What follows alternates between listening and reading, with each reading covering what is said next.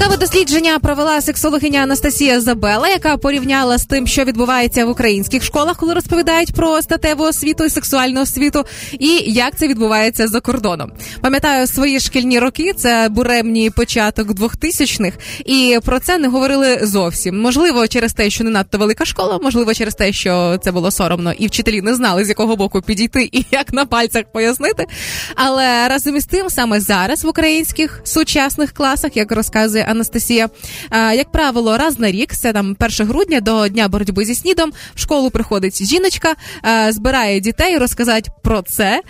Один із класів старшокласників запрошують, їм розповідають, чому ВІЛ і снід це страшно. Після цього показують, як одягти презерватив на банан.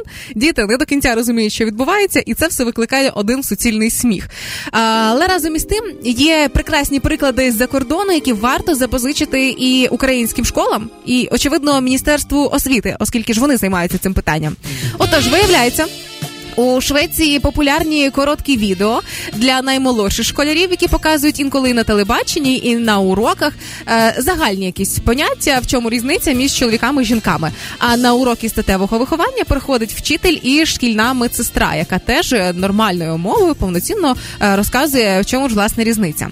А цікава є практика в Нідерландах. Там е, із чотирьох років тільки вдумайтеся, починають повну статеву освіту. Так, от не, не починають нічого показувати в деталях для тих, хто вже почав обурюватися. А насправді в садках з дітьми розмовляють взагалі про кохання, що таке кохання, що таке стосунки. У вісім років вже розказують про гендерні якісь стереотипи і самооцінку, тобто дитину повноцінно навчають захищати е, свою, свою територію, мається на увазі власне кордони свого тіла.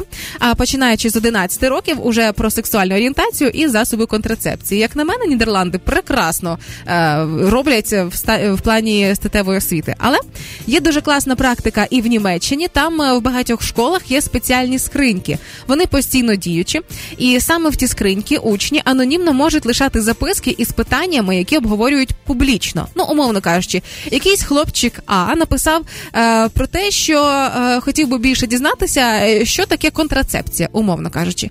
І коли таких питань збирається декілька, стає зрозуміло, що для дітей це актуально. Збирають дітей, і знову ж таки фахівці, лікарі, психологи пояснюють правильно, е, що це таке, і е, взагалі як це стосується дорослого життя. Тому страшенно хочеться вірити, що в 22-му році українська освіта дійде і до таких перевірених методів, які успішно діють і в Європі. Хоча разом із тим не варто перекладати всю відповідальність тільки на школу, оскільки вся освіта починається, шановні батьки, саме якраз таки вдома. Все починається із вас.